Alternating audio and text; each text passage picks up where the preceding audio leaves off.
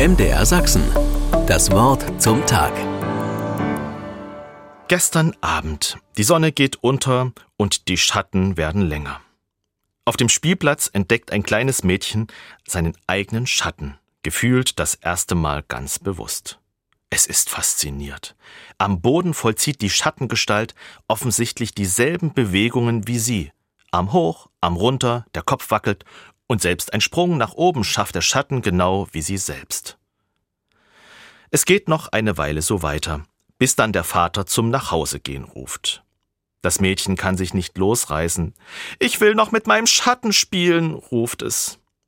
Keine Sorge, dein Schatten kommt mit, antwortet der Vater weise. Als ich diesen Satz hörte, stellte sich mir die Frage, mit welchen Schatten wird dieses Kind wohl einmal durchs Leben gehen müssen? Und es hat mich nachdenklich gemacht, welche Schatten mir folgen. Schatten gehören zu unserem Leben dazu.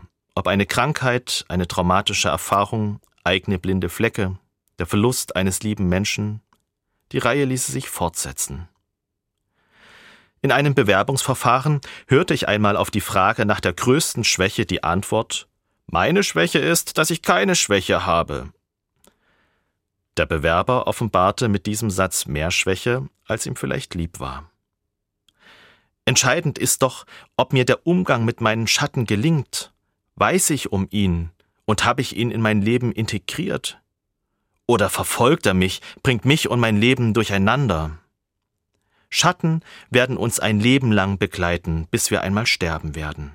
Den Menschen ohne Schatten gibt es nicht. Es wird aber der Tag kommen, so glaube ich, an dem wir von den Schatten unseres Lebens befreit werden. Dann werden all unsere Tränen getrocknet und die Dunkelheiten des Lebens geheilt und mit Licht durchflutet werden. Ich bete, Gott, lass die Schatten in meinem Leben nicht Macht über mich gewinnen. Hilf mir, mit ihnen umzugehen und befreie mich am Ende meiner Tage von ihnen. MDR Sachsen. Das Wort zum Tag.